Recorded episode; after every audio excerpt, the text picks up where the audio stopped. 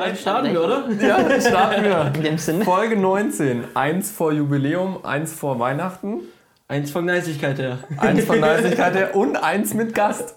Ein mit Gast, ich bin's der Gast. Nächster Gast. Hi Andi. Hi Simon, hi Johannes. Andi haben wir ja letzte Woche schon angekündigt. Sind wir froh, dass er da ist. Ja, es hat tatsächlich geklappt. Äh, gestern Abend sind wir noch an der Autobahn aneinander vorbeigefahren sozusagen. Oh ja, ja. Heute du bist gefahren, ich bin gestanden. In der Vollsperrung. Ja, das ist Ah, richtig. bist du reingefahren? Voll, Bin auch so voll. Nun ja, umso schöner, dass wir es heute fast pünktlich geschafft haben, hier zu starten. Ähm, Andi ist Tonmeister. Wir haben ja letzte Woche schon äh, letztes Mal ein bisschen erwähnt, dass wir mit einem Gast sprechen wollen.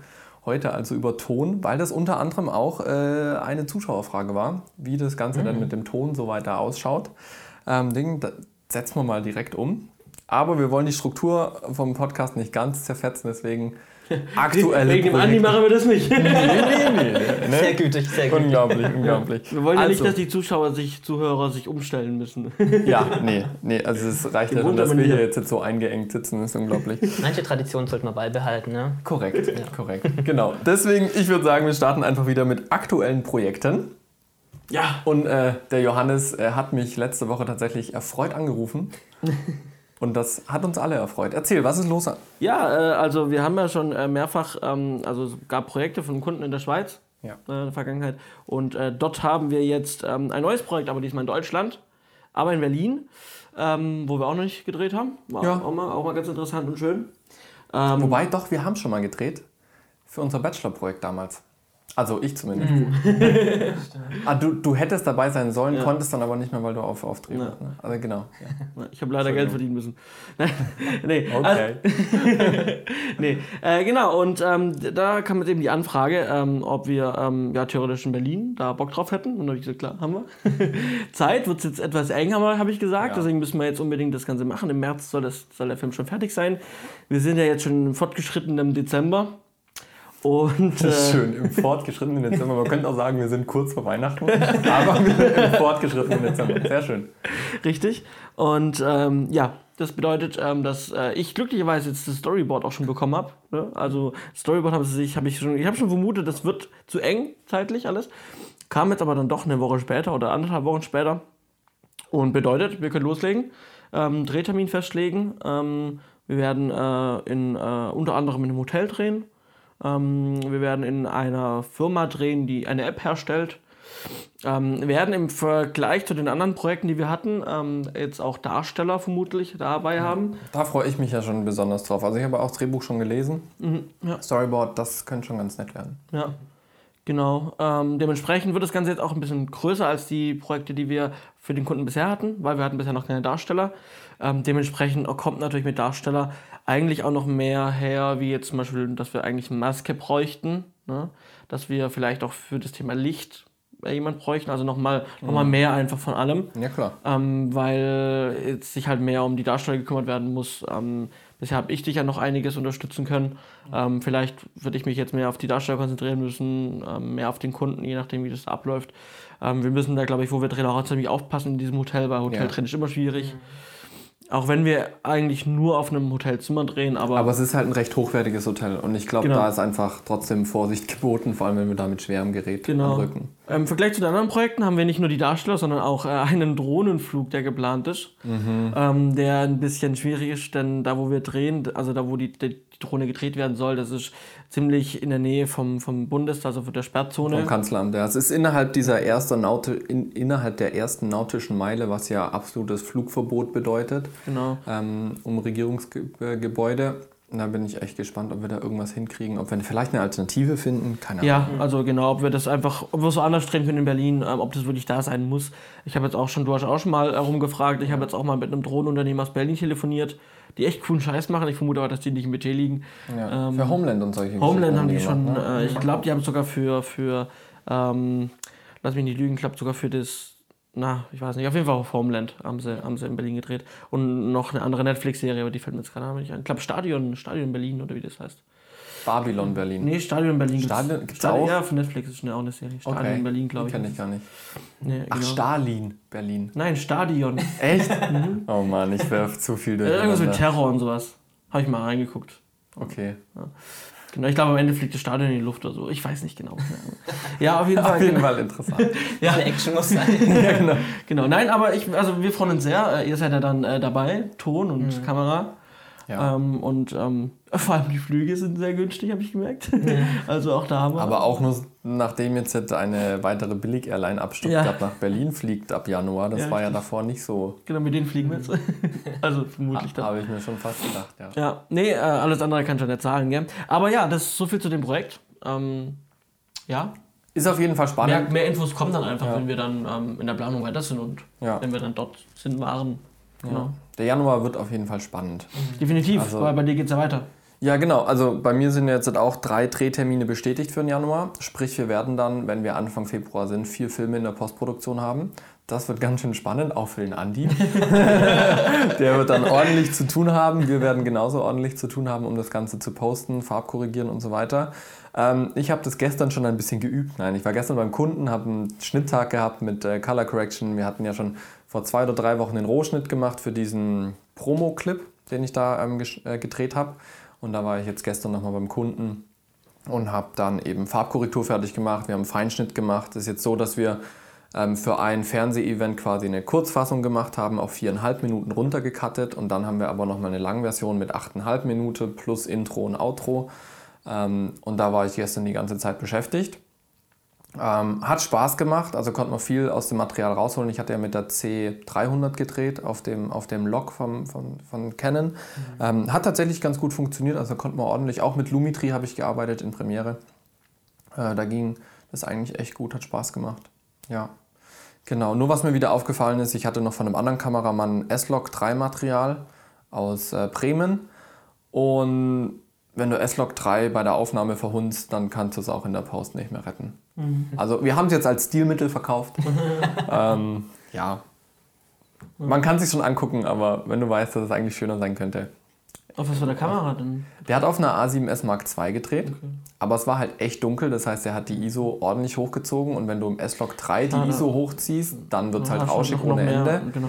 Das, das Rauschen relativiert sich zwar wieder durch das Graden ein bisschen, aber wenn du halt im S-Log 3 einen komplett falschen Weißabgleich hast und Mischlicht, da hast du halt einfach no chance. Dann schon mal die Farben trotzdem nicht. Auch Ja. du dann ja, nee, also das war echt ein bisschen herausfordernd, sagen wir es so, aber wir haben jetzt einen ganz schönen Stil, glaube ich, gefunden, den man so verkaufen kann.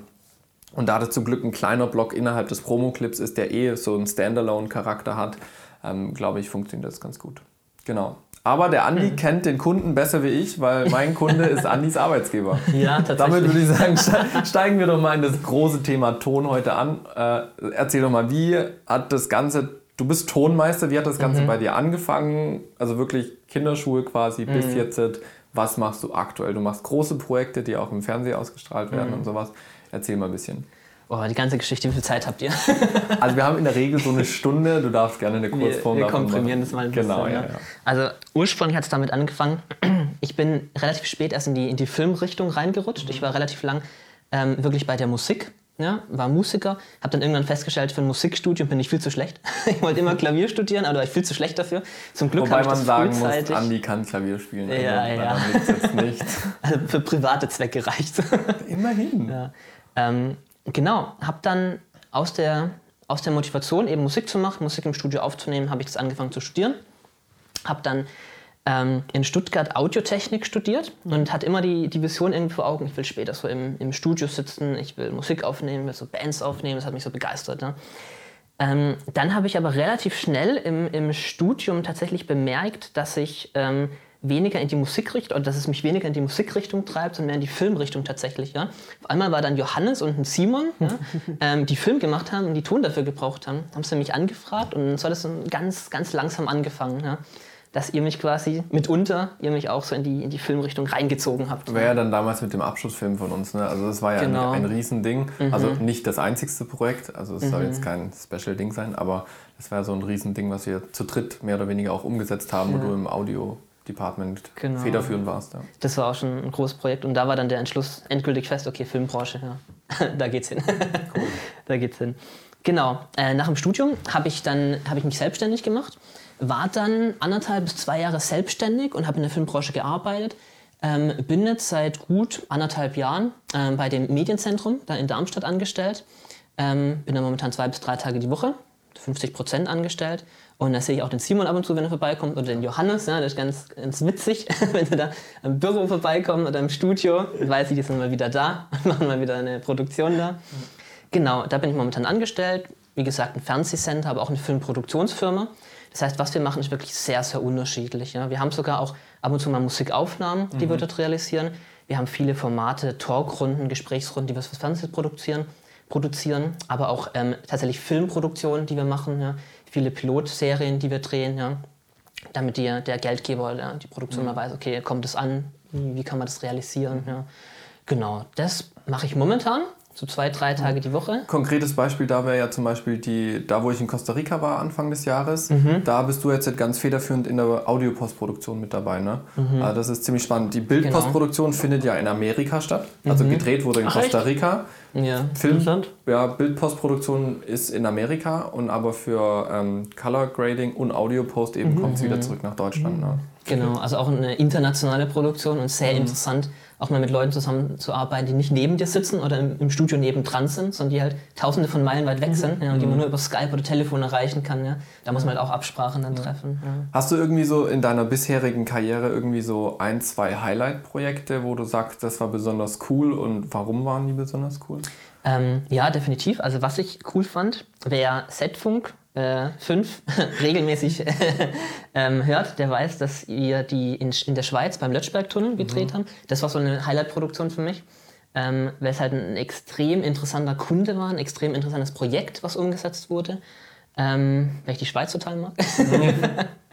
ähm, genau, das war so ein, so ein sehr, sehr schönes Projekt. Gab es da audiotechnisch irgendeine Besonderheit, die dir so im Kopf geblieben ist oder was da so neu war oder sowas? Also was, was besonders war, ähm, war, dass die, die äußeren Umstände, wie so oft bei Filmproduktionen, immer das Endprodukt geprägt haben. Ja. Ähm, also was wir hatten in dem, in dem Tunnel, kann man sich vorstellen, die Audioaufnahmen, die wir da gemacht haben, ja, natürlich sehr, sehr hallig. Ja. Da muss man natürlich gucken, okay, wie kriegt man den Hall da ein bisschen raus, ja, wie kriegt man das hin. Dann waren am, am ersten Drehtag viele Interviews ja, mit den Leuten, die das umgesetzt haben, in der, in der Schaltzentrale von, den, von der Eisenbahn dann. Ja. Das war auch interessant, weil es im laufenden Betrieb einfach war. Das heißt, wir haben Interviews vor einer realen Kulisse tatsächlich gemacht, weil im Hintergrund saßen tatsächlich die Leute und haben gearbeitet. Ja. Und wir mussten trotzdem Telefone haben gucken, geklingelt. Telefon haben geklingelt. Ja. Ähm, da muss man einfach gucken, wie reduziert man den Geräuschpegel, wie macht man das noch schön in der Sprachverständlichkeit, dass am Ende einfach ein schönes Produkt rauskommt. Auch immer sehr schön, wenn wir im Rohschnitt, wenn wir den Rohschnitt abgeben beim Kunden, dann wird natürlich der Ton noch nicht gemacht. Logisch, Ja. ne? Wir machen den Ton ja immer am, en- am Ende, wenn ich Man weist bin. immer extra darauf hin. man weiß Ton sogar, ist man weiß sogar darauf hin, dass der Ton noch nicht final ist. Bringt aber nicht viel. Bringt aber nichts, aber kriegt dann trotzdem gesagt, ja, äh, da hört man im Hintergrund den einen, der da steht, zu laut, der telefoniert da nämlich. Und übrigens das Telefon klingelt davor, hört man auch noch. Dann sage ich, ja, wie gesagt, die Audiopost machen wir zum Schluss. Genau. Aber auch eine, eine interessante Herausforderung dann immer, ja, dem Kunden halt klar zu machen, okay, da passiert noch was mit dem Ton und da kann in der Audiopost relativ viel passieren mit so einem Ton. Ja, definitiv. Also wir hatten ja auch das Beispiel, ähm, dass jemand nebenbei noch gefrühstückt hat. Er hat eine Tüte vom Bäcker gehabt und es hat geraschelt. Die ja. Tü- Tüte, ja. War, glaube das Erste, was der. Kunde angesprochen hat. Vor allem auch ganz komisch, war, also warum diese Tüte ist so präsent, die war auch nur auf einem Mikrofon so, so präsent drauf. Genau, ich hab- Die, also im Bild war die ja gar nicht zu Nee. sehen, ne? Nee. weil ich habe ich hab das überhaupt nicht wahrgenommen während dem Dreh tatsächlich. Da gibt es immer so ein bisschen äh, drum abzuschätzen, ne? was kann ich in der Audiopost noch machen, ne? was kann man gar nicht retten. aber haben wir alles rausgekriegt, auch die Tüte. Ja, und ich dachte so, das kriegen wir nie hin. Und du hast es geschafft. Also da bin ich wieder so, Ja, boah, Ton, ist doch, gedauert, Ton ist doch ziemlich mächtig, was man da braucht, was Ja. man da machen kann. Ja, genau, genau. Ja, das sind so Projekte, wo ich momentan mache. Ähm, momentan stehen auch viele in der Pipeline, viele interessante Projekte. Ja.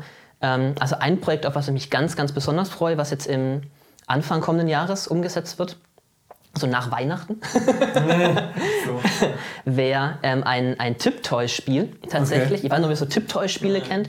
Ähm, Gibt es oft so ein großes Buch, kann man so einen Stift draufsetzen auf verschiedene Bereiche und dann spricht der Stift. Kann man Kopfhörer anschließen. Für- für Kinder. Genau, so ein Kinderbuch quasi, in, in modern quasi. Ja. Da kann man, muss man nicht mehr lesen, setzt man einen Stift drauf und hört sich das quasi an. Ja. Und da geht es thematisch um, um Bauernhof, um Tiere und so weiter. Und jetzt habe ich eine, eine, Liste bekommen, ähm, welche Geräusche und welche Sounds wir dafür brauchen. Ne? Ich habe eine Liste bekommen mit gefühlt 200, 300 Sounds von Tieren drauf ja, und Atmosphären und Musiken, die wir benötigen. Ja? Wo ich jetzt momentan am raussuchen bin, welche passen da, spreche ich dann mit, mit dem Kunde immer ab. Mhm. Ja? Und das ist ein interessantes Projekt, weil ich sowas noch nie umgesetzt habe. Mhm. Ja? Weil sowas natürlich auch mit Filmproduktion, da hat man erstmal wenig zu tun hat, aber eine neue Herausforderung, wo ich mich echt schon drauf freue. Sind es so normale Sounds oder gibt es auch total abgedrehte Sounds, die du irgendwie finden musst? Ähm, also bei dem Projekt tatsächlich mehr reale Sounds. Ne? Also wirklich äh, der Zoo einmal von A bis Z durch. Ja, aber gibt es ja. dann einfach so, keine Ahnung, ähm, äh, wir haben jetzt hier ein äh, eine Kuh, die Mut. Genau. Äh, sowas, ja. wir haben, wir haben einen, einen lachenden Affe. Ah, zum Beispiel, ja, ja genau sowas meine ich. Das ist bestimmt schwieriger zu kriegen, oder? Absolut, absolut. Also ich, ich, ich muss mir noch gute Witze überlegen, dass der Affe mal lacht, wenn ich den aufnehme. Also ich bin momentan... Hast du nicht ein paar Kollegen, die man aufnehmen könnte? ja, ob sich dann so anhört, weiß ich nicht. Da muss man jetzt immer so ein bisschen gucken, okay, welche Sounds kann ich aus Libraries rausholen mhm. und welche muss ich tatsächlich selber dann aufnehmen. Das heißt, du gehst tatsächlich dann auf den Bauernhof oder in den Zoo oder sonst was? Tatsächlich, tatsächlich und nehme da so ein paar, okay. paar Geräusche noch auf, ein paar Tiersounds, ja, Sehr cool. benötigt. Ja. Sehr, sehr cool. Oh Mann, da sind wir im Prinzip schon äh, bei einem die, der, der, der, sag mal, drei größeren Themen, die wir besprechen wollen. Ist so äh, Ton am Set, Ton in der Post und wie schaut es mit Musik und Lizenzen aus? Mhm.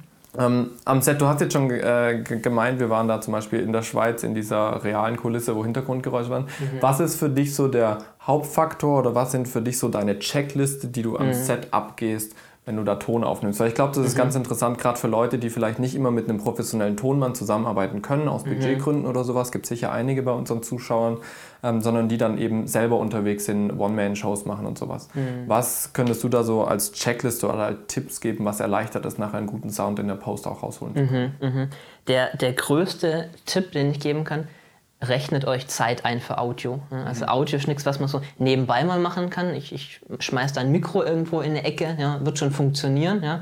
Ähm, da gibt es viele Dinge, auf die man achten muss. Ja. Das Erste, worauf ich immer achte, ähm, ich gucke mir natürlich an die Räumlichkeit, wo wird gedreht. Ja. Drehen wir in einer Flugschneise, ja, mhm. wo Flugzeuge unterwegs sind, drehen wir in, einem, in einer großen Lagerhalle, wo ich weiß, okay, das wird hallig sein, drehen wir in einem kleinen, gedämmten Zimmer, ja, wie viele Leute sind im Hintergrund. Ne? Das ist so der, der erste Punkt, wo ich gucke, wie kann ich dem entgegenwirken. Mhm. Ja, kann, ich, kann ich sagen, Flugschneise, okay, ich gucke, wann, wann sind die Flugzeuge getaktet, da können wir drehen, da nicht zum Beispiel. Ja.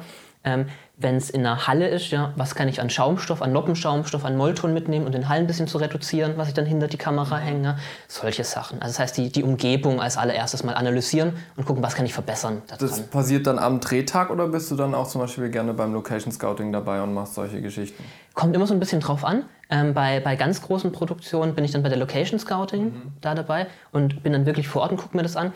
Ansonsten bei, sag mal, relativ kleineren Produktionen, ja, wie, wie Imagefilme, die sich im, in Maßen halten, ja, ähm, da vertraue ich dann meinem Produzenten, ja, wo ich einfach frage, hey, guckt euch mal die, die, das vor Ort an, schickt mir vielleicht ein paar Bilder. Das reicht im Regelfall schon als, als Einstieg. Und das muss ich sagen, das hat sich bei mir auch einiges gewandelt, um da überhaupt das, das Ohr in dem Fall mhm. dafür zu kriegen. Ähm, und auch also wirklich, ob ich jetzt äh, als Produzent dabei bin und dann wir machen Location Scouting oder ähm, bei einer anderen Produktion als Motiv-AL oder, oder mhm. Motiv, Motivmanagement. Mhm. Ähm, da halt wirklich, weil klar, wir haben auch nicht immer eben den Tonmann dabei der dann selber hören kann. Mhm. Und dann muss man halt, wenn man halt den Ton mal nicht dabei ist, halt selber mal hören und wirklich, äh, wirklich, wirklich hinhören mal, mhm. um dann nachher natürlich auch ähm, das dann dem Ton mal mitzustellen, ob wir jetzt Flugzeuge über uns haben, ob wir jetzt viel Halle haben. Genau. Auch Fotos helfen dir, glaube ich, ganz gut weiter manchmal. Ja. Ja. Deswegen mache ich regelmäßig auch Fotos immer und gucke, dass man dann da irgendwie ähm, dir das zukommen lassen kann, damit du ungefähr mal abschätzen kannst, Ganz genau, wo wir uns befinden. Genau, das ist, die, das die, der erste Punkt, den ich so mhm. auf meiner Checkliste abhake. Ja. Ähm, was noch extrem wichtig ist, immer die Mikroposition. Ja? Mhm. Auch da bitte, was mache ich? Habe ich was Szenisches? Habe ich Schauspieler? Wie bewegen sich die? Habe ich nur Moderator und jemand, der interviewt wird, ja, der statisch steht? Mache ich einen Anstecker hin oder mache ich es doch mit der Angel, weil eine größere Bewegung mhm. vorhanden ist? Ja? Das war so der zweite Punkt. Dann natürlich immer gucken, Mikroposition, was ist da optimal? Wie kriege ich die Hintergrundgeräusche am besten abgeschirmt? Ja? Das ist dann auch immer eine ganz äh, interessante Zusammenarbeit am Set selbst zwischen mhm. dir und mir als Kameramann zum ja, Beispiel. Also da ist viel Kommunikation immer gefragt. Definitiv, ja. ja. Du hast ja zum Beispiel auch bei den Drehs, wo wir jetzt in der Schweiz waren oder wenn wir jetzt dann auch nach Berlin gehen, wir waren ja auch letztes Jahr äh, in, äh, einiges unterwegs, mhm. ähm, hattest du ja teilweise dann eine Funke zum Beispiel, so wie mhm. wir jetzt eine hier haben, und noch zusätzlich äh, ein Richtrohr. Genau, genau, ja. Also das, das entscheide ich immer von, von Aufnahme zu Aufnahme, was da am besten passt. Ich habe immer gern beides, um einfach ein Backup zu haben. Ja? Ähm, weil gerade bei, bei Imagefilmen ist öfters so, viel Zeit hat man nicht. Und vor allem, in, wenn man eine Doc dreht, eine Dokumentation, ne? also da ist ganz selten, dass man sagen kann, das machen wir nochmal. Ja? Eine, eine Tierdoku, ja, das Krokodil lassen wir jetzt nochmal da durchschwimmen. Ja? Ja, genau. Geht natürlich nicht. Und äh, wenn dann natürlich der perfekte Take kommt und warum auch immer irgendeine Störung, ein Hintergrundgeräusch, irgendwas drauf ist, ja, kann man auch schön auf das andere Mikro schneiden und das anpassen halt eben. Ja. Ja. Ist ganz interessant, weil ich habe ja bei mir meistens auf dem Dreh auch eine Backup-Kamera dabei. Also das ist zwar dann in der Regel nicht so eine hochwertige, mit der ich hauptsächlich drehe, aber ich habe trotzdem immer noch eine zweite Kamera dabei, dass falls was ist, ich zumindest noch ein, ein Backup habe. Mhm, genau, also ganz wichtig auch in dem Fall da. Genau. Zweiter Punkt, das heißt Umgebung einmal analysieren, dann Mikroposition checken und zu guter Letzt den Aufnahmepegel in meinem Auge behalten. ne? Also das ist so eins, was, was mir immer wieder auffällt, auch wenn ich mit, äh, bei studentischen Produktionen dabei bin und die betreue. Was ich auch öfters mache, ist, dass der Pegel immer ein bisschen vernachlässigt wird. Das heißt, es wird ein Mikro genommen, ja, angesteckt, die Position passt, ich drücke einfach Record und höre nicht mehr rein. Ja. Die Pegelanzeige ist entweder viel zu leise, ja, dann rauscht es, oder viel zu laut, dann übersteuert es und zerrt ja. Das heißt, das muss man immer im Auge behalten. Ja. Natürlich schwierig, wenn es eine One-Man-Show ist, wenn ein Kameramann noch Licht machen muss und nebenbei noch Ton checken muss. Ja. Da muss man immer so von Fall zu Fall entscheiden, bin ich multitaskingfähig, kann ich sowas umsetzen oder sollte ich mir dann doch noch jemanden mitnehmen, der sich um was kümmert. Ja. Da hatten wir, wo, wo wir am Anfang des Jahres diese, die auch den Ständenfilm gedreht haben, äh, mit dem Soldat im, im, im Wald. Oh ja. Äh, da hatten wir auch zwischendurch keinen Tonmann mehr. Ähm, da hatten wir, glaube ich, zwei Tonleute, dich, glaube ich, und nochmal jemand. Genau. Aber das hat dann trotzdem bei beiden. Äh, ja, Ja, der eine Tag war einfach spare, weil es war studentische Genau. Produktion und da war einfach Arbeit noch angesagt. Genau. Und dann habe ich als, als, als Aufnahmeleiter noch äh, Ton machen müssen. Hut ab Äh, ich habe immer noch keine Ahnung, wie es wie, wie, wie es sich angehört hat. Ich habe halt versucht, mein Bestes zu geben. Und das Interessante war ja, das war genau der Tag, wo wir den Hauptdialog aufgenommen haben. Also das, das war ja das. Also ich habe ja Regie gemacht und das war so paradox. Ich stand einfach nur und dachte, hoffentlich funktioniert. Ich hatte ja diesen funktioniert. 664. Ja, genau, von Sounddevice. und der hat ja extrem viele Drehknöpfe pro Channel irgendwie und ich wusste jetzt halt auch nicht genau, drehe ich jetzt, äh, pegel ich jetzt die Lautstärke von meinem Kopfhörer oder pegel ich die Aufnahmelautstärke vom Mikro.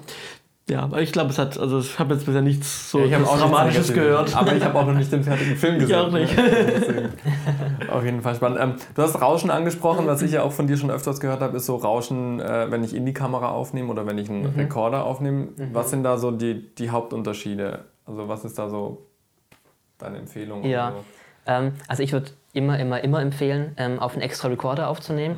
Einfach weil man muss sich überlegen, so ein Kamerahersteller, der eine, eine Kamera baut und die konzipiert, ja, der hat natürlich den Fokus extrem auf dem Bild. Ja, der wird nicht sagen, okay, ich nehme jetzt die Hälfte von meiner Produktionszeit und stecke die mal in, in Audio rein und gucke, dass die Audioverstärker, die ich da reinbaue, zweikanälig meistens, dass die extrem hochwertig sind. Ja. Das wird nie passieren. Deshalb ähm, hat man bei einem externen Recorder natürlich immer höhere Qualitäten als bei einer Kamera.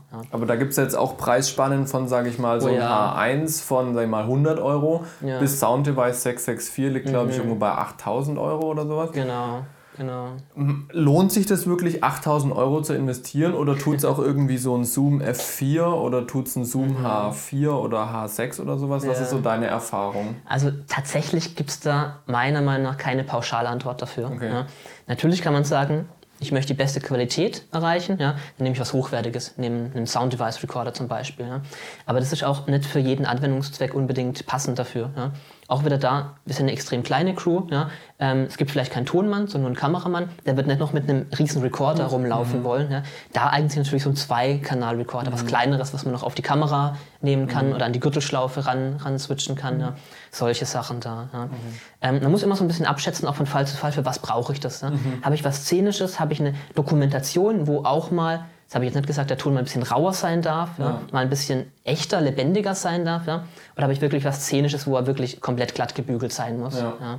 Muss man immer so von, von Fall zu Fall entscheiden. Okay. Ja. okay. Aber gibt es jetzt so einen Hersteller, den du quasi äh, jüngeren oder Young Professionals empfehlen könntest, wo du sagst, okay, der Hersteller, der macht für den Preis eigentlich ganz in Ordnung, also Mhm. ohne dass es jetzt gesponsert ist oder sowas, aber einfach so, gibt es aus deiner Erfahrung her einen Hersteller, der das für das Preis-Leistung-Verhältnis Mhm. ganz gut hinkriegt? Äh, gibt eigentlich zwei Hersteller. Wenn man ein bisschen ambitionierter an die Sache rangehen möchte und auch mehrere Kanäle aufnehmen möchte, kann ich, kann ich auf jeden Fall den Zoom, Zoom empfehlen, ja? den F4 oder den F8. Der klingt schon für den Preis unfassbar gut. Also gerade der F4, ja, ich glaube, der liegt momentan irgendwie bei, bei 500, 600 Euro, Ja. wenn überhaupt. Ich glaube, der ist wieder gesunken im Preis. Ja. Ähm, macht für das wirklich gute Arbeit. Ja. Wenn man sagt, ich brauche nur zwei Kanäle, dann bietet auch Sony extrem schöne kleine kompakte Recorder an ja, für, ich glaube, 250 Euro, 300, ja, wo ich auch wirklich, wie gesagt, Gürtelschlaufe, Kamera noch ranklippen kann. Ja. Okay. Wir packen mal so ein, zwei Links unten in die Beschreibung, denke ich, rein, dass ihr da mal so einen direkten Zugriff drauf habt, euch mal das auch durchlesen könnt. Das wäre, glaube ich, ganz cool. Ähm, noch irgendwas von dir zu ergänzen, was am Set für dich wichtig ist? Oder wenn wir den nächsten Punkt dann ansch anschauen, die Post, äh, was du in der Post merkst, was am Set immer katastrophal schiefgegangen ist, was nervt dich da so am meisten?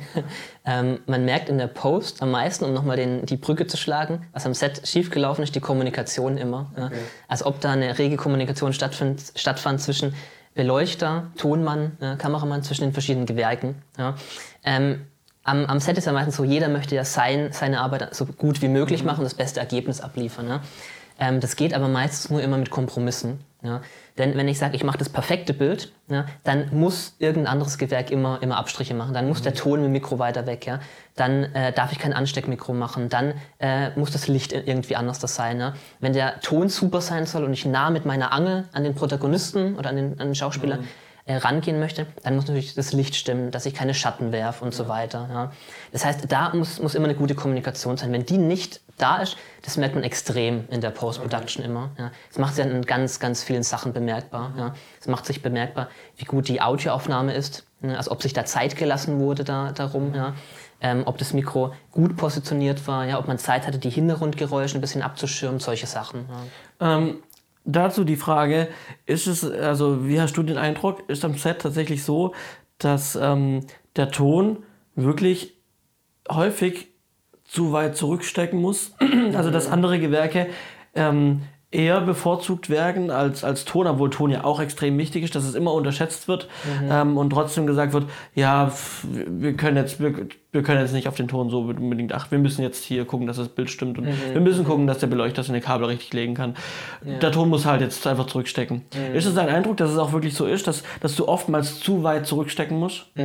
Ähm, auch da wieder keine Pauschalantwort. Ähm, oftmals ja. Also ich habe es oftmals erlebt, vor allem bei szenischen Produktionen, ne, wo der Ton zurückstecken muss, obwohl der Ton da extrem relevant und extrem wichtig ist. Ne?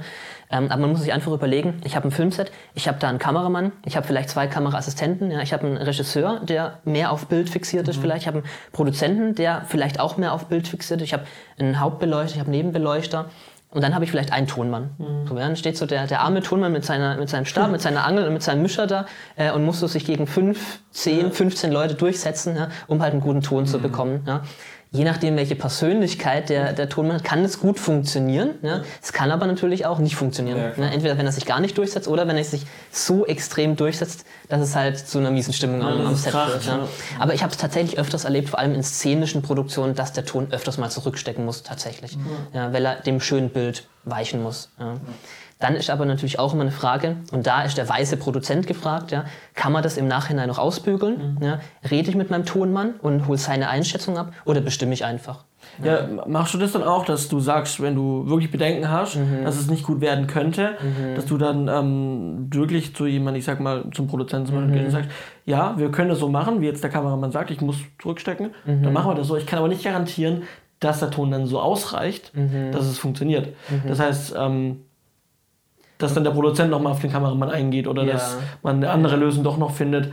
Ähm, Gab es so eine Situation schon, dass Ja, ja, so Genüge. Also mache ich tatsächlich auch. Also wenn ich weiß, okay, ähm, wir steuern jetzt in eine Richtung, wo der Ton nicht mehr verwendbar ist oder, oder qualitative Einbußen einfach erleiden wird, ne, gehe ich immer meistens zum Regisseur als erstes und sage, hey, pass auf, das müssen wir anders da machen. Ja? Darf ich mit dem Beleuchter oder sowas quatschen? Ja, ich gehe selten direkt zu den einzelnen Gewerken, sondern gehe quasi erst an die oberste Instanz, damit da wirklich gesagt wird, okay, das ist nicht nur der Tonmann, der das jetzt bestimmt, sondern der Regisseur möchte es auch haben. Ja? Mit, dem, mit der Taktik fährt man da eigentlich immer ganz gut. Ja? Aber was natürlich immer, immer am meisten vorkommt, ähm, ist, wenn man versucht, mit der Angel nah ranzugehen, ja, Lichter entsprechend gemacht sind, Schattenwurf ja, und dann vor allem was schnell gehen muss. Also was ich ganz, ganz oft bemerkt habe und festgestellt habe, ist, äh, Licht wird eine Dreiviertelstunde, eine Stunde eingestellt, dann passt das, dann wird Kamera vielleicht eine Viertelstunde, 20 Minuten aufgebaut, hat ein wunderschönes Bild, ja. Und dann, wenn die Lampen erst stehen, ja, wenn die Kamera erst steht, dann wird mal geprobt, wie laufen denn die Schauspieler, ja. Dann möchte man schon aufnehmen, aber dann meldet sich nur von ganz hinten der Tonmann und sagt, ich möchte auch mal kurz gucken, wo kann ich mich positionieren, weil jetzt sehe ich erst die Laufwerke, Laufwege. Und da ist natürlich oftmals, nee, jetzt haben wir keine Zeit mehr. Ja, und das ist, muss man immer ein Verhältnis finden. Ja, also wenn für den Ton dann keine Zeit mehr ist, obwohl eine Stunde eingeleuchtet wurde, muss man einfach in Kommunikation bleiben und mit den einzelnen Gewerken das abklären. Da. Ein extrem krasses positives Beispiel, wo der Ton, glaube ich, einen hohen Stellenwert hatte äh, an, an, an Filmen, ist Les Miserables. Oh ja. Das hat das gehört und gesehen. Also es war ja quasi eine Musical-Verfilmung, die ja wirklich den O-Ton vom Set genommen hat, auch für den Gesang. Also da wurde ja nichts im Studio eingesungen. Ne? Ja, und das ist normal nicht äh, gang und gäbe.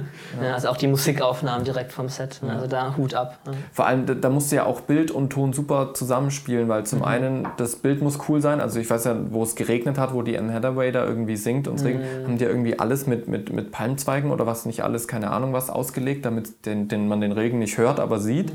Gleichzeitig gab es ja am Set dann eine, eine, eine In-Ear-Monitoring, wo das Klavier live gespielt wurde. Das In-Ear-Monitoring durfte man aber nicht sehen, war aber extrem wichtig für den Ton. Und dann muss natürlich noch die Tontechnik den Gesang aufnehmen. Ne? Genau, genau. Also da war auch nicht nur ein Tonmann vor Ort oder, oder zwei oder drei, wie es bei Spielfilmproduktionen normalerweise der Fall ist. Da waren fünf, sechs Tonleute tatsächlich da. Ja. Soweit ich weiß, zwei oder drei Tonmeister auch, die das begleitet haben. Ja. Aber das Ergebnis zahlt sich dann natürlich aus. Ja. Auf jeden Fall. Also ich habe selbst im Kino gesehen, weil ich extra gesagt die- den Ton will ich im Kino auf eine ordentliche. Und das ist schon bombastisch. Also wenn du dir überlegst, dass das wirklich am Set aufgenommen wurde, ist schon Hut ab auf jeden Fall. Ja. Alright. Da haben sie vielleicht einiges auch in der Post gemacht, wo wir vielleicht zum nächsten Punkt kommen. Äh, Genau das wollte ich auch tun. Ich habe bloß nach den richtigen Worten gesucht. Sehr schön, Johannes. Vielen Dank dafür. Danke dafür. Ja, aber genau. Post. Erzähl. Ähnlich. Ähm, was sind so die, die Hauptarbeitsschritte für dich in der Post? Ähm, wie gehst du da vor?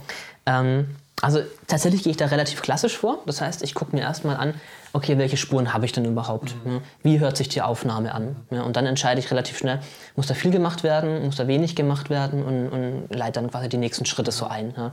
Also wenn ich am Anfang in den meisten Fällen eine OMF oder eine AAF bekomme, sprich eine Session-Datei, wo ich das Video habe und die einzelnen Tonfiles an der richtigen Stelle, gucke ich mir da erstmal an, habe ich überhaupt alle Tonfiles oder ist beim Ausspielen vielleicht was schief gegangen? G ganz kurz, diese OMF, die muss ja quasi der Cutter dir ausspielen. Ganz genau. Und da ist ja dann auch wichtig, also für die, die das nicht wissen, der Ton, der wird ja nicht quasi von dir angelegt dann und synchronisiert, sondern das Guter passiert ja Punkt, alles ja. schon im Bildschnitt. Genau. Das heißt, genau. Johannes als Cutter oder ich als Cutter, wenn wir was schneiden, wir legen das Bild an und synchronisieren das gleich mit dem Ton. Genau. Und tun da teilweise auch schon Pegel hoch und runter ziehen, dass man sich's anhören kann. Mhm. Aber dann kommt eben dieser Export als OMF, was so eine Sammeldatei ist, wo alle Audiodateien drin sind. Und das kommt dann zu dir. Mhm. Ganz genau. Nur kurz als Ja, Erklärung für sehr die, gut. die das nicht wissen. Sehr Weil gut, eben ja. die Vorbereitung für deine Arbeit passiert dann eben da auch schon. Genau, und deshalb muss auch quasi der Ton immer warten, bis mal der, der erste Schnitt steht. Ja, oder das heißt, der erste Schnitt, der Picture Lock, der finale Schnitt, weil erst dann kann ich arbeiten. Wenn sich danach noch was ändern würde, ja, vom Bild, ein anderer Schnitt, müsste natürlich auch der Ton ändern.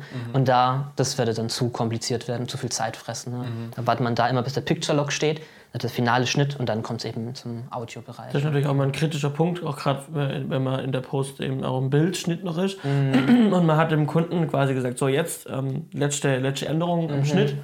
Ne? Und dann äh, hat man dann alles ausgespielt, hat es dir geschickt. Und ich bin schon fleißig dran, was zu schon machen. fleißig am, am Machen und dann kommt aber der Kunde und sagt, hier nochmal was und dann muss man gucken, kann ich das so, kann ich die Änderung so umsetzen, damit ich nichts mehr am Timing verändere? Weil das geht ja im Zweifel noch, dass ich in der Farbkorrektur was ändere, das betrifft den Ton ja dann und dann das Timing nicht. Klar. Ne, aber dann ähm, hat man leider oft genug trotzdem noch die Situation, dass der Kunde dann doch nochmal hinterherkommt. Und Da muss man wirklich dann auch immer sagen, jetzt ist halt gut. Ja, ja, klar. Ich glaube, ich habe dir auch mal ähm, äh, einen File geschickt und dann irgendwie gab es doch mal eine kleine Änderung. Ja, ja. Aber haben wir dann Ja, auch gelöst. Haben wir alles hinbekommen, klar. Genau, das heißt, wenn ich die, wenn ich die Datei quasi bekomme, gucke ich, habe ich alle Spuren ne, und höre da mal rein.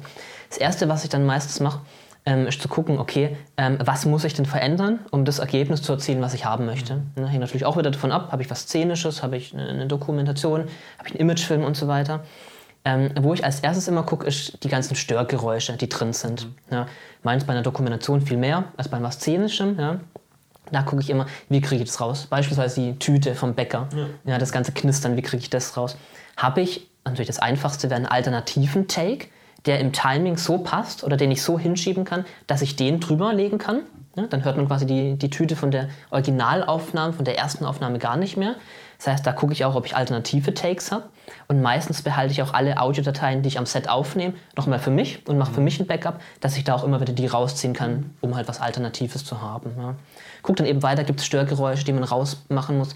War irgendwo zu viel Hall? Kann man das noch ein bisschen absenken? Gab es irgendwo einen Knackser? Ja? Gab es irgendwo doch ein Flugzeug, was jetzt mal doch drüber geflogen ist? Kriege ich das raus und so weiter? Ja? Solche Sachen dann.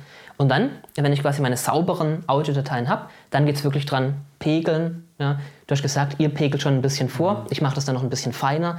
Mache vor allem die Übergänge bei Schnitten. Ja. Mhm. Mache schöne Fades, dass es nicht so ein Knacksen gibt bei den Übergängen, dann wirklich schön fein geht. Mhm. Pegel die Musik dann, eventuell Soundeffekte. Ja.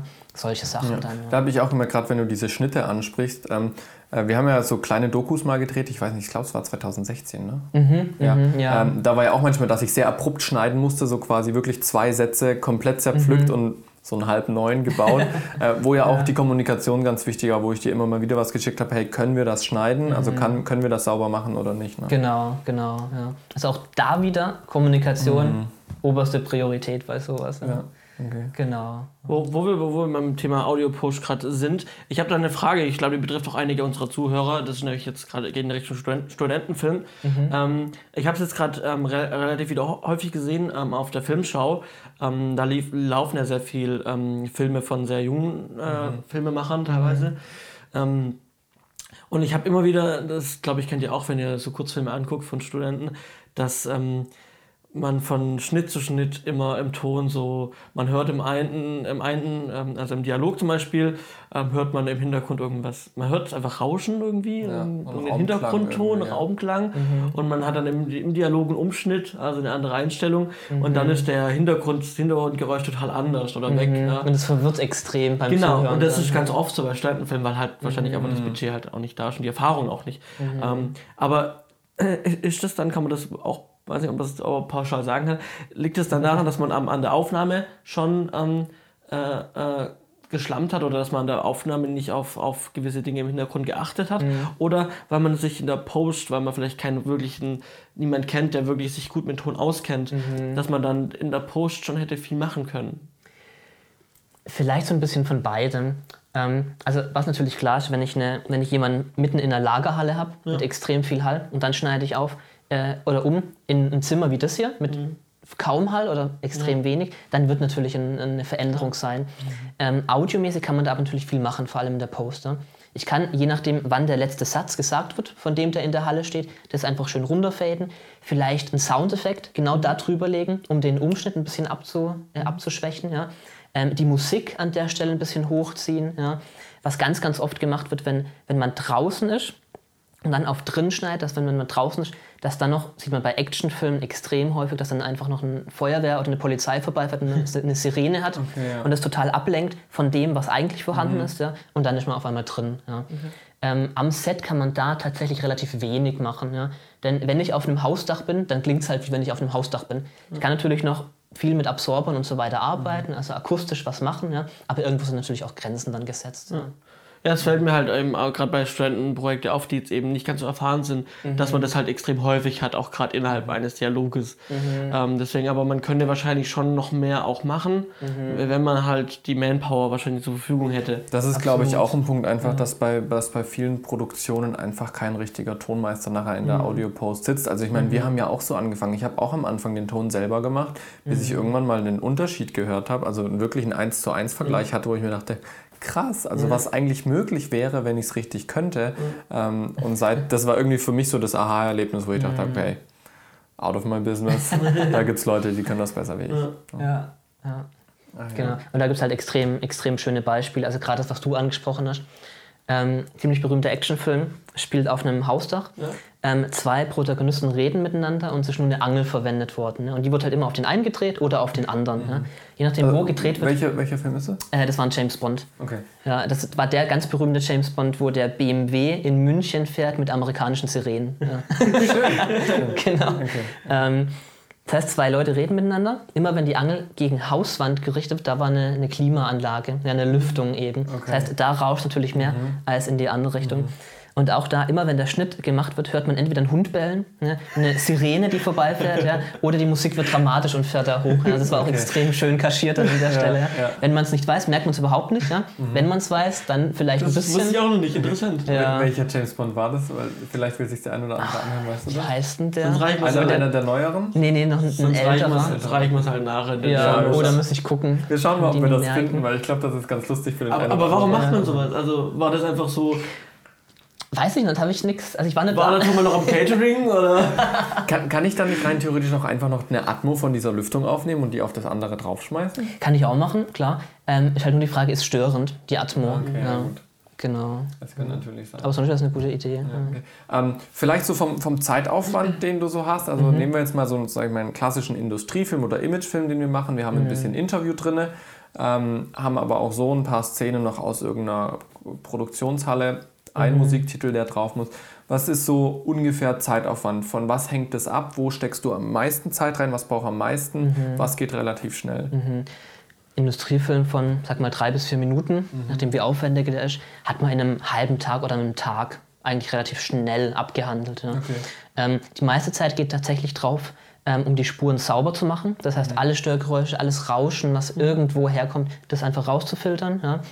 Ähm, die Mischung am Endeffekt, sprich Pegeln, Musik anheben, ein paar Soundeffekte reinfügen, geht eigentlich relativ schnell tatsächlich. Ja. Aber die Spuren sauber machen, da lege ich zumindest extrem viel Wert drauf. Ja. Okay. Also Störgeräusche einfach ablenken und man da wirklich den Unterschied zwischen amateurmäßigem und, und halt professionellem aufgenommen dann hört. Ja. Ja, definitiv. Gibt es da einen Unterschied zum Spielfilm von, von den Prioritäten oder, oder von der Arbeitsweise? Ähm, beim Spielfilm ist natürlich so, dass man viel mehr äh, Departments hat, auch in der Audioposter. Also da gibt es tatsächlich nur ein oder zwei Leute, die dafür verantwortlich sind, dass die Spuren sauber gemacht werden, ähm, die auch den Dialogschnitt dann machen. Da geht sehr, sehr viel Zeit drauf. Ja. Ähm, Sounddesign, Komposition ja, schenkt sich eigentlich nicht viel. Ähm, das heißt, aber beim Szenischen kann man dann sagen, okay, da ist jedes Gewerk ungefähr gleich, gleich viel beteiligt. Ja. Und das sind dann nochmal andere Dimensionen als bei einem drei- bis vierminütigen Imagefilm dann. Okay, also so für einen dreiminütigen Industriefilm ungefähr so einen Tag kann Ja. man rechnen, wenn man es aber kann. Also das muss man sagen. Okay, gut. Ja, also, oder? Ja, Weil, also, ja. um, wenn ich das Ergebnis rauskriegen soll, was du rauskriegst, dann brauche ich natürlich unglaublich viel länger, weil ich habe es nicht gelernt. Klar, ich das, das, nicht, das kommt einfach mit der Zeit, je öfter man das macht. Ja, aber ich glaube, das ist auch ganz gut für Leute, die mal so ein Projekt durchkalkulieren, Mhm. ähm, dass man da eben weiß, was da so ungefähr für ein Zeitaufwand kommt. Eine Frage, die mich noch interessieren würde, die hat jetzt weniger was mit Zeit oder sonst was zu tun. Was würdest du sagen vom Verhältnis her, die Sounds, die man hört in einem Film, Mhm. so das Verhältnis echt und Postproduktion, so Soundeffekt und Originalton. Was Ja. würdest du so im Verhältnis, wenn man jetzt mal den klassischen Kinofilm anschaut, was würdest du da sagen? Was ist wirklich echt, was wir hören und was ist Postproduktion oder Foley nennt man das ja dann? Foley, ja. Also vor allem die Geräusche. Ähm, hat ein bisschen Unterschiede, deutsch und, und amerikanischer Film tatsächlich. Bei einem deutschen kann man sagen, 70 bis 80 Prozent von den Sounds ist im Nachhinein aufgenommen. Bei Amerikanern mehr, tatsächlich viel mehr. Also das sind wir bei 90, 95 Prozent Weil die deutschen ja. Tonleute besser sind? Nee, nee. ähm, ich, weiß, ich weiß tatsächlich auch nicht, an was es liegt. Ja. Ähm, es kann daran liegen, dass man halt schon in, in deutschen Produktionen sagt, okay, pass auf, im, Ergeb im Endergebnis brauche ich den Sound. Den gibt es halt nur an der Location. Also nimm mir einfach da mal eine, ein Ambient Recording auf. Ja, stell da einfach mal eine Stereo-Mikrofonie rein. Äh, bei dem Wasserfall, will den brauche ich, nehme den gleich da auf. Ja. Äh, bei amerikanischen Filmen ähm, wird halt dann gesagt, okay, nee, machen wir alles im Nachhinein, durch Geräuschemacher, durch Libraries, wo wir uns Weil man vielleicht sagt, man möchte sich Zeit sparen und möchte noch, Spart natürlich Zeit am Set, genau. noch mehr komprimieren. Die, Genau, die, ja. Ja. Kann ich mir vielleicht, vielleicht wischt es ja ein. Ja, ja. und reduziert natürlich auch die Kosten für, das, für die Produktion am Set Genau. selber. Ja. Natürlich hast du das im, in der Audio-Post dann wieder ein bisschen mehr, ja, aber muss man halt immer im Verhältnis dann sehen. Ja. Aber wirklich so 80, 90 Prozent ist immer im Nachhinein aufgenommen. Ja. Also wenn man das am, am Set hören wollte, ja, dann wäre der Originalton sowas von unnatürlich und unsauber, das sind wir gar nicht mehr gewohnt. Ja. Okay, krass. Also wenn wir uns echt aufnehmen würden und jemand stellt sein Glas hin, ja, ich habe aber hier kein Mikrofon, wo das Glas hier hingestellt wird, sondern hier, weil der spricht ja momentan, dann wäre das ja irgendwo weit hinten. Ja. Ja. Deshalb mache ich da einfach so einen Schaumstoff drunter, dass ich das nicht höre, wenn jemand das Glas hinstellt und vertone das nochmal ganz nah im Nachhinein und mache dann den Soundeffekt rein, weil es einfach viel sauberer, viel reiner dann klingt. Ja. Okay, ja. ja das habe ich auch schon mal gesehen, dass Leute halt die, die Fußsohlen zum Beispiel abgeklebt Genau. haben mit Molton oder sowas, dass man es nicht hört. Ne? Genau, also gerade bei so Tanzszenen, wenn jemand hochhackige Schuhe hat, ja, Frau tanzt mit Mann, ja, alles abgeklebt, dass man da nichts hört. Ja. Krass. Vielleicht noch eine Frage, bevor wir dann zu den Musikstücken gehen und den Lizenzen so. Was sind für dich so Fähigkeiten, die ein Tonmann mitbringen sollte, um diesen Beruf ausüben zu können? Klar, Ohren ist eins, ja, aber was Ja. gibt es noch neben einem extrem guten und geschulten Gehör? Was gibt es da noch für Fähigkeiten, die man haben sollte? Also man sollte ähm, jede Situation ein bisschen einschätzen können. Ne? Wir hatten es am Anfang mal angesprochen. Ich gehe in einen Raum rein ja, äh, und mein erster Blick ist immer, okay, was kann ich hier machen, um den akustisch zu optimieren. Ja? Ähm, wenn ich eine Situation habe, okay, Beleuchter, ja, ich habe keine Chance mit der Angel hinzukommen, wie reagiere ich da drauf? Ja, mache ich, den, mach ich den Beleuchter so klein mit Hut oder versuche ich mit dem normal zu quatschen und da eine, eine, eine, keinen Konflikt entstehen zu lassen, und eine Lösung zu finden. Ja. Also einmal so ein bisschen ähm, Situation einschätzen, ja. natürlich das Gehör, wie du gesagt hast. Ja. Und ähm, was, was mir extrem aufgefallen ist, vor allem bei der Anfangszeit, wo ich angefangen habe, wo ich noch viel dazulernen musste, ähm, wirklich die technischen Fähigkeiten und, zu, den, und den Wille, immer auf dem neuesten technischen Stand zu bleiben. Ja. Also wenn ich heute noch so aufnehmen würde wie vor zehn Jahren, das würde funktionieren, das würde aber das Leben für ganz, ganz viele ganz schwer machen ja, und wäre extrem umständlich. Ja. Also nicht nur für mich, sondern auch für andere äh, Departments oder Gewerke. Deshalb, das sind so die drei Sachen, wo ich sage, okay, das sollte man wirklich als, nicht unbedingt nur als Tonmann, aber auch als Medienschaffender so mit sich bringen. Ja. Du, Gehör haben wir ja gesagt, ist extrem wichtig auch. Na klar, das ist Mhm. so eine Arbeitsgrundlage, wie bei mir als Kameramann die Augen. Ähm, hat sich bei dir was im Verhalten mit Lautstärken oder sowas verändert, seitdem du diesen Beruf hast? Also achtest du auf Dinge, um dein Gehör zu schützen oder sowas? Mhm, das auf jeden Fall. Ähm, also ich bin auch immer der Erste, wenn ein Krankenwagen vorbeifährt, der sich irgendwie die Ohren zuhält, ja, weil das viel zu laut ist. Ähm, was sich aber extrem verändert hat, ist ähm, so ein bisschen die Berufskrankheit, also das, das akustische Einschätzen auch in anderen Situationen. Ja. Also ich komme quasi in, in äh, eine Konzerthalle rein. Ja, das Erste, was ich mir denke, oh, guck mal, das Schlagzeug ist aber nicht so toll abgenommen. Ja. Oder, oh, der Gesang ist super gemacht, der, der klingt wirklich toll. Oder wie hängen denn die Lautsprecher irgendwie da? Ja. Solche Sachen äh, kommen dann irgendwann, die man nur schwer unterdrücken kann dann einfach. Ja. Okay, Genau. okay gut. Dann äh, würde ich sagen, gehen wir weiter. Musik, Mhm. Du hast noch eine Ja, Frage. ich werde, wir werden es gerade von, von Locations. Äh, ähm, noch äh, einmal ganz dazu. Was macht man denn in einer, in einer, wenn man szenisch in einer großen Lagerhalle dreht? Oh ja. Ähm, Wir verlinken euch mal ein Video dazu. Andi darf erklären.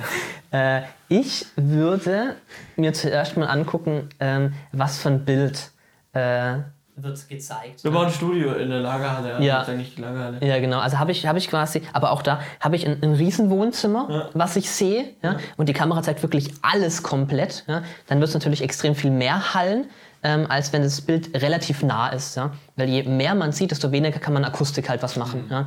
Ähm, was natürlich super funktioniert in so einer Lagerhalle, ist Mollton. Ne? Also mehrere Schichten Mollton in die Decke reinhängt, funktioniert super. Alles, was hinter der Kamera ist, am besten auch mit Mollton ausgleiten. Sprich wirklich alles, was nicht im Bild zu, sie- zu sehen ist, akustisch zu optimieren, dass da kein Hall zurückkommt. Ja. Weil Hall entsteht ja immer dann, wenn ich glatte Wände habe und wenn alles reflektiert wird. Ja. Und das kann man eben gut vorbeugen, wenn man da wirklich Schaumstoff oder dicke Teppiche oder sowas nimmt und das dann dahin macht.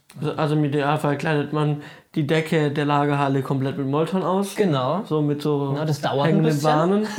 Aber das funktioniert. Wir verlinken da mal, wir verlinken da mal ein Making of. wie wir 270 Meter Molton in eine Lagerhalle reinhängen. Äh, viel Genau. Spaß beim Angucken dabei. Ne? Aber es hat funktioniert. Es hat extrem gut funktioniert. funktioniert. Ich war, ich war echt glücklich und es war zum Glück auch ein Sponsoring mit dem Molton. Mhm. Ansonsten wären wir da echt arm geworden. Aber wie gesagt, 270 Meter Molton, ab in die Decke. schön, schön. Gut, jetzt aber final ähm, zu Musiken und Lizenzen. Das ist ja ein super heikles Thema. Da findet man im Internet tausend Meinungen zu. Ähm, vor allem, was man immer wieder findet, wo finde ich lizenzfreie Musik? Ne, also zum einen lizenzfrei, zum anderen aber auch GEMA-frei. Ähm, was ist das Wichtigste oder was sind so die wichtigen Punkte, die ich bei der Verwendung von Musik beachten muss? Zum einen, wenn ich sie kommerziell nutze, aber wenn ich sie zum Beispiel auch einfach nur privat irgendwie in ein Urlaubsvideo und das auf YouTube stelle. Ähm, Du hast schon gesagt, das ist ein ziemlich heikles Thema, wo man wirklich aufpassen muss, ja, weil da kann man ganz, ganz schnell mal in so einen, so einen Höllenkessel irgendwie reingeraten. Ja. Ähm, die ganz großen Verlage und, und äh, Musiklabels verstehen da gar keinen Spaß, wenn man geschützte Musik einfach verwendet, ohne jemandem was mitzuteilen. Mhm. Ja. Es gibt da verschiedene Abstufungen. Ähm, oder fangen wir vielleicht mal andersrum an jeder ähm, Komponist, der ein Werk schreibt, der einen Song macht, ja, und ist nur ein, zwei Gitarrenriffs, die er einspielt, ja, oder eine Zeile, die er sich ausgedacht hat, die er singt, ähm, dadurch hat er schon ein Urheberrecht automatisch. Das heißt, alle Rechte, was mit dem Werk, mit dem Song passiert, gehören ihm. Ja. Das ist beim Foto genauso, das ist bei einer Audioaufnahme genauso, ähm, klassisch aber auch bei einem Musikstück, wenn ich das schreibe. Ja. Ähm, dann hängt es immer davon ab, ähm, was passiert mit dem Stück. Ja? Sagt der, der das schreibt, okay, ich gehe zur GEMA, ne? also GEMA ist auch immer so ein großes Thema. Mhm. GEMA würde bedeuten, ich gebe mein Stück der GEMA, die verwaltet es und wenn jemand dieses Stück benutzt, müssen sie Lizenzgebühren an die GEMA zahlen, egal wo das benutzt wird. Die GEMA regelt alles und ich, der die Urheberrechte hat, der die Lizenzen daran hat, ähm, die Rechte, ich bekomme Geld von der GEMA. Ja. Ansonsten müsste ich bei jedem nachfragen, der meinen Song verwendet hat. Und das ist ein unfassbarer großer Verwaltungsaufwand. Deshalb macht die GEMA das zentral. Ja. GEMA wird ja immer oft so negativ ähm, gesehen. Ja. Ähm, ganz, ganz oft waren ja in YouTube immer die Sperren, mhm. weil, GEMA, weil es keine GEMA-freie Musik war. Ja. Ähm, aber im Endeffekt macht sie was Gutes, weil es eben den Künstlern hilft, auch tatsächlich Geld für ihre Produktionen zu machen. Ne? Mhm. So, das ist mal der Ausgangspunkt. Mhm. Ähm, das heißt, wenn ich jetzt einfach ein Lied oder einen Song nehmen würde, ja, ohne was dafür be zu bezahlen, dann wäre es im Endeffekt geklaut, weil jemand anderes hat es hergestellt, ja, auch wenn es nicht greifbar ist. Ja. Aber ich nehme das einfach und behalte es für mich und pflege es in meine, in meine Produktion ein. Ja. Genauso, wenn ich ein Glas einfach jetzt wegnehmen würde, zu mir nach Hause, dahin stellen würde, wird auch nicht gehen, ja, weil das gehört nicht mir. Ich habe keine Rechte dran, das Glas mitzunehmen. Ähm, bei ganz, ganz großen Produktionen wird meistens immer lizenzbehaftete äh, Musik gekauft. Ja. Mhm. Macht auch am meisten Sinn, denn hat mehrere Vorteile. Wenn ich sage, ich möchte das Musikstück für, mein, für meine Produktion, für meinen Imagefilm zum Beispiel, kann ich sagen, okay, welche Lizenz hole ich mir? Hole ich mir eine Lizenz, dass nur ich exklusiv das, das Musikstück verwenden kann, dann darf es kein anderer. Mhm. Natürlich extrem teuer meistens aber ist halt ein Alleinstellungsmerkmal für die Firma zum Beispiel. Mhm. Also kein anderer auf der ganzen Welt hat das Musikstück verwendet, mhm. nur die. Ja. Dann gibt es natürlich viele Abstufungen. Ja. Ähm, es kommt dann auch immer darauf an, wenn ich was verwende, welche Verbreitung findet es. Ja? Also habe ich echt ein Urlaubsvideo, wo ich Musik äh, unterlege und es auf YouTube hochlade. Mhm. Wenn ich das nicht kommerziell nutze, außer ich habe so viele Likes, dass ich auf einmal Geld verdiene mhm. ähm, dadurch, wenn das nicht der Fall ist, kann ich im Endeffekt tun und lassen, was ich möchte. Kann ich es auch tatsächlich veröffentlichen, wenn es nur private Nutzung ist? Genau, also auf YouTube kann man es kann tatsächlich veröffentlichen, ja, ähm, solange ich kein Geld damit verdiene, okay. im Endeffekt. Aber das funktioniert doch, glaube ich, nur deswegen, weil YouTube um GEMA einen Vertrag geschlossen hat. Guter Punkt, wo, genau. Wo, weil, also YouTube zahlt ja anstelle von mir, zahlt YouTube an GEMA, dass genau, ich das genau, veröffentlichen die darf. Ganz genau. Ganz Wenn ich es genau, aber jetzt zu Hause meiner Oma zeige, da ist es wurscht. Da ist natürlich wurscht. Ja. Genau, genau. Guter Punkt, ja. ja. Ähm, was natürlich immer ein Punkt ist bei, bei Produktionen, wo nicht viel Budget da ist. Man guckt natürlich immer, dass man GEMA-freie Musik hat, dass ich also keine Lizenzgebühren zahlen muss. Gibt da zwei Wege. Ähm, was ganz cool funktioniert, ist die Creative Commons Lizenz. Ist tatsächlich eine Lizenz, ähm, aber hat erstmal mit GEMA nichts zu tun. Das mhm. heißt, das sind einfach meistens freischaffende Komponisten, die Musikstücke machen. Und ich kann dann immer entscheiden, ähm, wie möchte ich das verwenden, muss aber natürlich immer den nennen, der das gemacht hat. Mhm. Ja. Hat natürlich eine Werbewirkung, eine PR-Wirkung für ihn, ein bisschen Marketing für ihn und nutzt mir natürlich, weil ich das benutzen kann. Ja. Ne? Ähm, hängt dann immer von der Website ab, da stehen die ganzen Lizenzen drauf, wie ich das am besten machen mhm. kann. Ne? Und außerdem gibt es immer noch GEMA-freie Musik, ne, die ich benutzen kann. Da kann ich auch, was da verhandelt ist, tatsächlich immer von Fall zu Fall unterschiedlich. Ich muss immer auf der Webseite nachlesen, wo ich mir die Musikstücke runterlade. Ähm, kann ich meistens so viel verwenden, wie ich es machen möchte. Okay. Ja. Genau, das heißt, ähm, wenn man da Musik sich raussucht, sollte man immer gucken, welche Lizenzen hängen damit mhm. zusammen und wie darf ich es nutzen. Mhm. Ja, die Creative Commons ähm, kann ich mir meistens eine Lizenz auswählen. Dann steht entweder dran, dass ich nur den Namen angeben muss von dem Komponist, manchmal muss ich auch mehr angeben, ja? Ähm, aber kann ich im Endeffekt im Abspann machen und ich kann trotzdem das gesamte Musikstück mhm. ähm, benutzen. Ja. Heißt quasi, dieser Begriff lizenzfreie Musik ist eigentlich ein Trugschluss, weil jedes Musikstück hat eine Lizenz. Die kann ja. halt breit gefächert sein, weil zum Beispiel mein Kumpel sagt, hey, nutz wie du willst. Genau. Ähm, aber selbst das ist quasi eine Lizenz, dass ich uneingeschränkte Nutzungsrechte dazu habe. Genau, quasi. Ja. Also muss man ein bisschen unterscheiden zwischen Urheberrecht und Lizenz, ja? weil wenn es mit Lizenzen zu tun hat, hat man meistens einen Geldfluss, ja, dass quasi Geld bezahlt wird. Ähm, Urheberrecht ist wirklich erstmal nur, ich schreibe das, also gehört es mir und ich darf damit bestimmen, kann man ja was auch ich nicht machen möchte. Nee, genau, in Deutschland kann man es nicht veräußern, also nicht verkaufen. Ja. Da gab es einen extrem interessanten Fall. Ähm, das ist vor, boah, das auch eine Weile her, vor 15, 16 Jahren aufgeploppt. Ähm, das ganz berühmte Happy Birthday to You. Ja, ähm, in den, ich lass mich nicht lügen, in den Anfang 70er, Mitte 70er Jahren hat sich Warner Chappelle Music die Rechte daran gesichert. Oh, crazy. Ja. Und, als das, ra- und die haben pro Jahr ungefähr 2 Millionen US-Dollar nur mit dem Song verdient. Ja? Weil egal, wo das benutzt wird, und wenn es nur einer halb die Strophe ansingt in irgendeinem Kinofilm, ja, dann fließen da Lizenzgebühren. Ja, und das hat vor ein paar Jahren extrem für Aufruhr gesorgt, als es mal durch die Medien groß ging, vor allem in der, in der Filmbranche. Ähm, und ganz viele Produzenten haben schon Angst bekommen, die müssen im Nachhinein noch Strafgebühren und was weiß ich zahlen. Ja?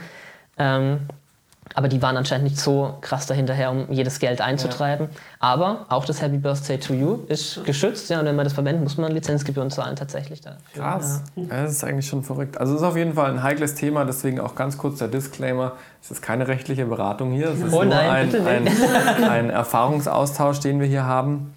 Genau. Ähm, aber ich glaube, es gibt einen ganz guten Einblick. Mhm. Vielleicht da als Beispiel, wie wir das machen. Es gibt ja zum Beispiel GEMA-freie Plattformen, wie Mhm. zum Beispiel Audio Jungle oder Soundtaxi oder was gibt es da noch alles. Keine Ahnung, gibt es die verschiedensten Portale, wo man eben. GEMA-frei, aber natürlich nicht lizenzfreie Musik erwerben kann. Audio Network, Audio eine sehr, sehr Network, gute genau. Seite da. Genau, Ja. das gibt es auch. Und da kann man einzelne Stücke eben gezielt für einen Im- Imagefilm oder für einen Film kaufen. Mhm. Ja, je nachdem, für welche Nutzungsgebiete man das haben möchte, Online-Auswertung, national, international und so weiter, zahlt man dann unterschiedliche Lizenzgebühren. Ganz genau. Ja. Ja. Ich habe da vielleicht auch noch einen kleinen Erfahrungsbericht ähm, aus, aus, einer, aus meiner Zeit, wo ich auch äh, so Musikstücke verwendet habe. Ähm, wir haben mal bei einem, bei einem Kundenfilm, ähm, der dann auch auf der Messe gezeigt wurde, haben wir ähm, mehr Musik bei Audio Jungle gekauft. Also wirklich gekauft und haben die Lizenz dafür bekommen, logischerweise. Also eigentlich, eigentlich legal. Ähm, haben dann dieses Musikstück ähm, drunter gelegt und dieser Film wurde dann auf der Messe gezeigt. Ab und zu läuft die GEMA über so Messen und bleibt an Ständen stehen, wo Filme oder Musik läuft und sagt, ja, wo ist denn der Nachweis dafür, dass bei diesem Film dieses Musikstück GEMA, also ähm, ob da GEMA gezahlt wurde oder wenn es GEMA frei ist, brauchen wir einen Nachweis darüber, dass es GEMA frei ist. Denn es gilt ab dann die GEMA-Vermutung. Ne? Das heißt, ähm, du musst quasi nachweisen, dass dieses Stück GEMA frei ist, wenn du sagst, es ist Lizenz ist gekauft. So. Ähm, dann haben wir natürlich den Kontakt von der GEMA bekommen, ähm, dass wir uns das, dass wir das als Produktionsfirma klären sollen. Ähm, und haben, wir haben uns der Sache dann auch angenommen. Äh, das Problem ist aber, dieser Künstler von, äh, von ähm, Audio Jungle, es war ein Spanier. Und da steht kein, kein Klarname auf, auf, auf seinem Profil, sondern nur ein Nickname. Ah, okay. Und auch keine Adresse oder sonstige Webseite war down und Facebook habe ich ihn auch nicht erreicht. Und ich habe dann halt über dieses Nachrichtentool versucht, ihn zu erreichen auf äh, Audio Jungle. Ich habe keine Antwort bekommen, ewig lang nicht, musste dann auch die GEMA hinhalten, weil ja, ich brauche, und die GEMA braucht den Klarnamen des Künstlers ähm, und braucht ähm, eben den, ja, den, das, das, das, ja, also den, den Titel ähm, de- des Musikstücks, damit sie bei sich prüfen können, weil auch wenn er aus Spanien kommt, kann er trotzdem sein, dass sich die GEMA drum kümmert. Genau. genau. So, und deswegen muss die GEMA trotzdem überprüfen, ob der jetzt wirklich nicht bei Ihnen gelistet ist. Kann ich aber ja nicht, also ich kann den nicht die Prüfung machen lassen, weil ich keinen Klarnamen und keinen wirklichen Titel habe. Ne? Von dem Kunden. Oder, genau. Und ich habe halt einfach keine Antwort bekommen und irgendwann hat dann die GEMA gesagt, ja, jetzt ist halt vorbei, ne? Jetzt, das gilt die GEMA-Vermutung. Es könnte sein, dass es ein GEMA-pflichtiges Musikstück ist. Also mussten wir an die GEMA, ich glaube, waren die 60, 70 Euro zahlen weil wir nicht nachweisen konnten, dass dieses Stück GEMA-frei ist. Und das habe ich nicht gewusst, was ich dann, wo ich reingelaufen bin, das Problem. Was dann echt interessant war und wo ich dann auch gefragt habe, der, net- der, der Mensch von der GEMA war sehr nett, wie kann ich denn dem Problem vorbeugen? Und dann hat er gesagt, ja, so ausländische Plattformen wie jetzt Audio Channel ist manchmal schwierig, ne, weil du eben das nicht nachweisen kannst. Deswegen, ähm, wenn ihr genug Budget habt, Guckt euch aber vielleicht den ein oder anderen deutsche Webseite findet, wo dann wirklich der Klarname, wo ihr wirklich ein, ein wirklich gedrucktes Dokument nachher habt. Also gerade bei Soundtaxi, ohne jetzt großartig Werbung zu machen, ähm, da kriege ich dann nachher wirklich ein, ein komplettes Schriftstück, was ich dann dem Kunden äh, mit dem Film dazugebe. Genau. Und wenn er dann auf der Messe gezeigt wird, dann kann der Kunde dieses Schriftstück, was die GEMA, was für die GEMA angepasst ist, dann quasi direkt geben kann und sagen dann hier, das ist gekauft, das ist GEMA frei. Das wusste ich sogar selber auch nicht. Genau, also da müsst ihr mal drauf achten, das ist ganz interessant, da bin ich halt schon reingelaufen. Ja, das ist interessant zu wissen. Sehr, sehr spannend. Sehr, sehr spannend. Möchtest du noch irgendeinen Appell richten aus dem Audio-Department? Also wir haben ja eine ganz bunte Zuhörerschaft sozusagen, Filmer, ähm, die alle irgendwas mit Film zu tun haben. Ja, ähm, unterschätzt Ton nicht am Set. Ja. Ähm, mein, mein Dozent früher an meiner Uni hat immer gesagt, ähm, shit in, shit out. Ne? Das heißt, wenn ich schon bei der Aufnahme irgendwie keine Ahnung habe, was ich mache und Schrott aufnehme, kann ich danach auch kein Gold mehr draus machen. Ne? Also bitte, bitte Audio nicht am Set unterschätzen, nehmt euch Zeit dafür, nehmt euch am besten jemanden mit, der das auch kann, ne? ähm, damit ihr dann ein schönes Ergebnis habt und damit ihr auch glücklich werdet mit eurer Filmproduktion.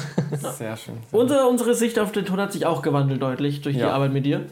Ja. Ähm, Oh, das also ist auch- aber ja. ehrenvoll, diese Arbeit. Ja, tatsächlich. Ja, ja. Und apropos schönes Ergebnis, wir haben bei dieser Folge die besondere Ehre, dass sich der Andi tatsächlich um unsere Audiopostproduktion kümmert.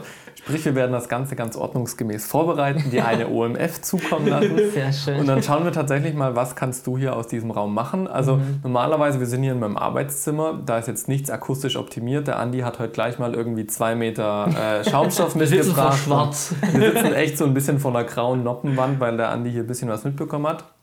Ähm, ich bin tatsächlich auch gespannt, weil wir haben ja unterschiedliche Aufnahmemedien. Wir haben ja ein Zoom H1 ähm, und sonst über ein Audio-Interface direkt in, in den Computer rein.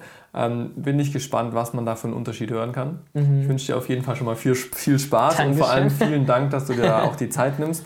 Sehr gern. gibt dann, glaube ich, einen ganz guten Einblick, selbst was man bei einem Podcast noch machen kann. Ich meine, wir machen das sehr laienhaft, nutzen da manchmal so ein Plugin, ähm, was wir einfach draufhauen.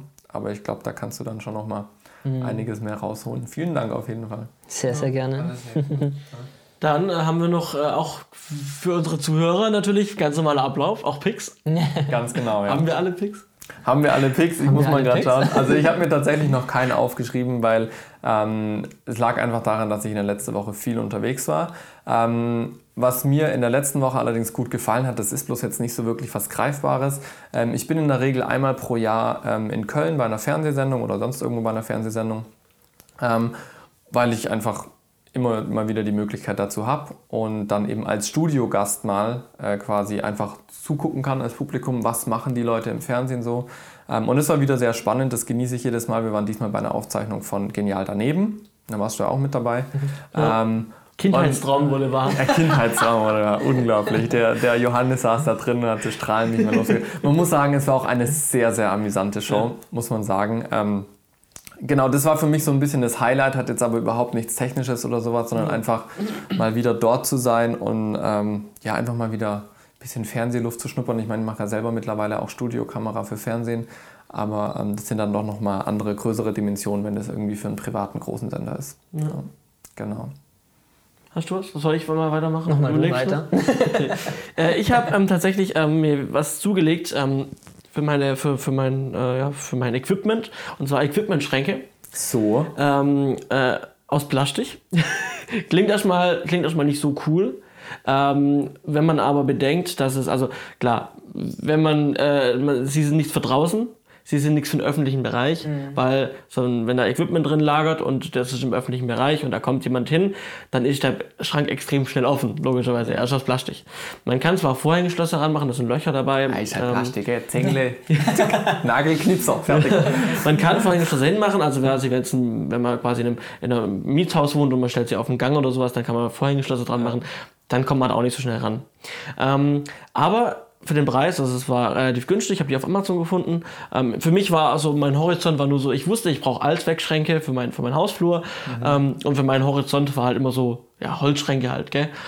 Holzschränke sind ja relativ teuer und sind halt jetzt nicht ganz so, sag ich mal, modular. Und irgendwann habe ich durch Zufall auf Amazon eben diese Plastikschränke gefunden, wo ich eben den Vorteil habe, sie sind günstig, sie sind leicht zum Aufbauen, sie sind natürlich auch leicht zu liefern, weil das kommt halt in einem Karton, Plastik ist leicht, das kann der Paketmann auch schnell reinstellen.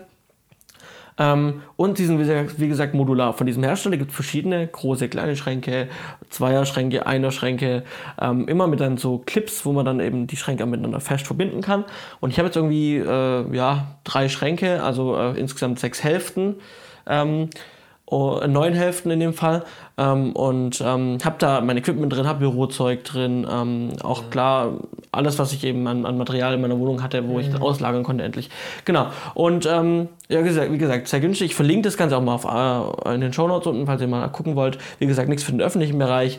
Ähm, also wenn ihr einfach mal irgendwie Schränke braucht, wo leicht sein sollen, günstig sein sollen, wo ihr einfach mal Zeug reintun könnt, dann sind die Schränke, glaube ich, tippitopp. Ähm, Also gibt es, wie gesagt, auch in verschiedenen Ausführungen. Aber all- alles modular, passt alles gut zusammen. Genau. Andi, du bist Gibt's sonst was? nicht mit dabei beim Podcast, aber hast du zufällig ein Ding, was dir in den letzten Wochen irgendwie besonders gefallen hat? Ja, also ich war vor, ich glaube auch schon zwei Wochen her mit einem Kollegen ähm, bei Engelbert Strauß tatsächlich und haben uns ein bisschen Arbeitskleidung angeguckt, ähm, weil sowas natürlich auch für ein, für ein Set relevant sein kann. Also Außendreh irgendwie, ich sag nur die Produktion im Januar, da mi gefühlt minus 3000 Grad, ja.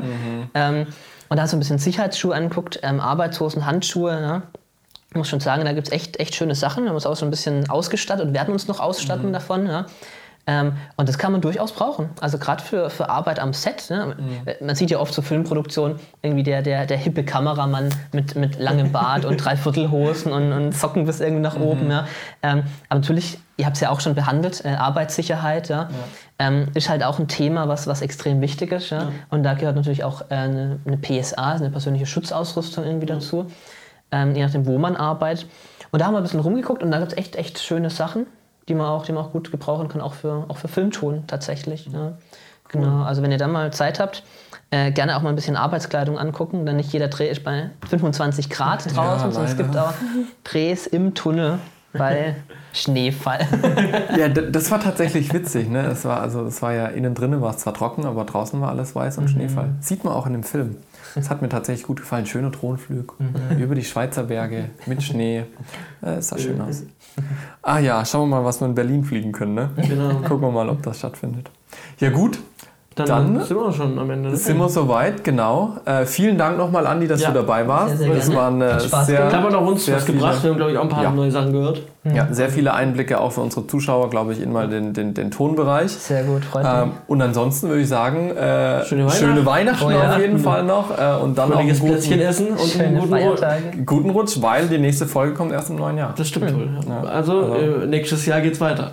Ganz genau. Dann mit der Jubiläumsfolge 20. Oh. Glaub, wenn, dann feiern wir vielleicht die 25. Mal gucken, wir haben noch ein bisschen Zeit. Aber schöne Weihnachten. Auch Mhm. euch beiden. Guten Rutsch. Gleichfalls. Ja.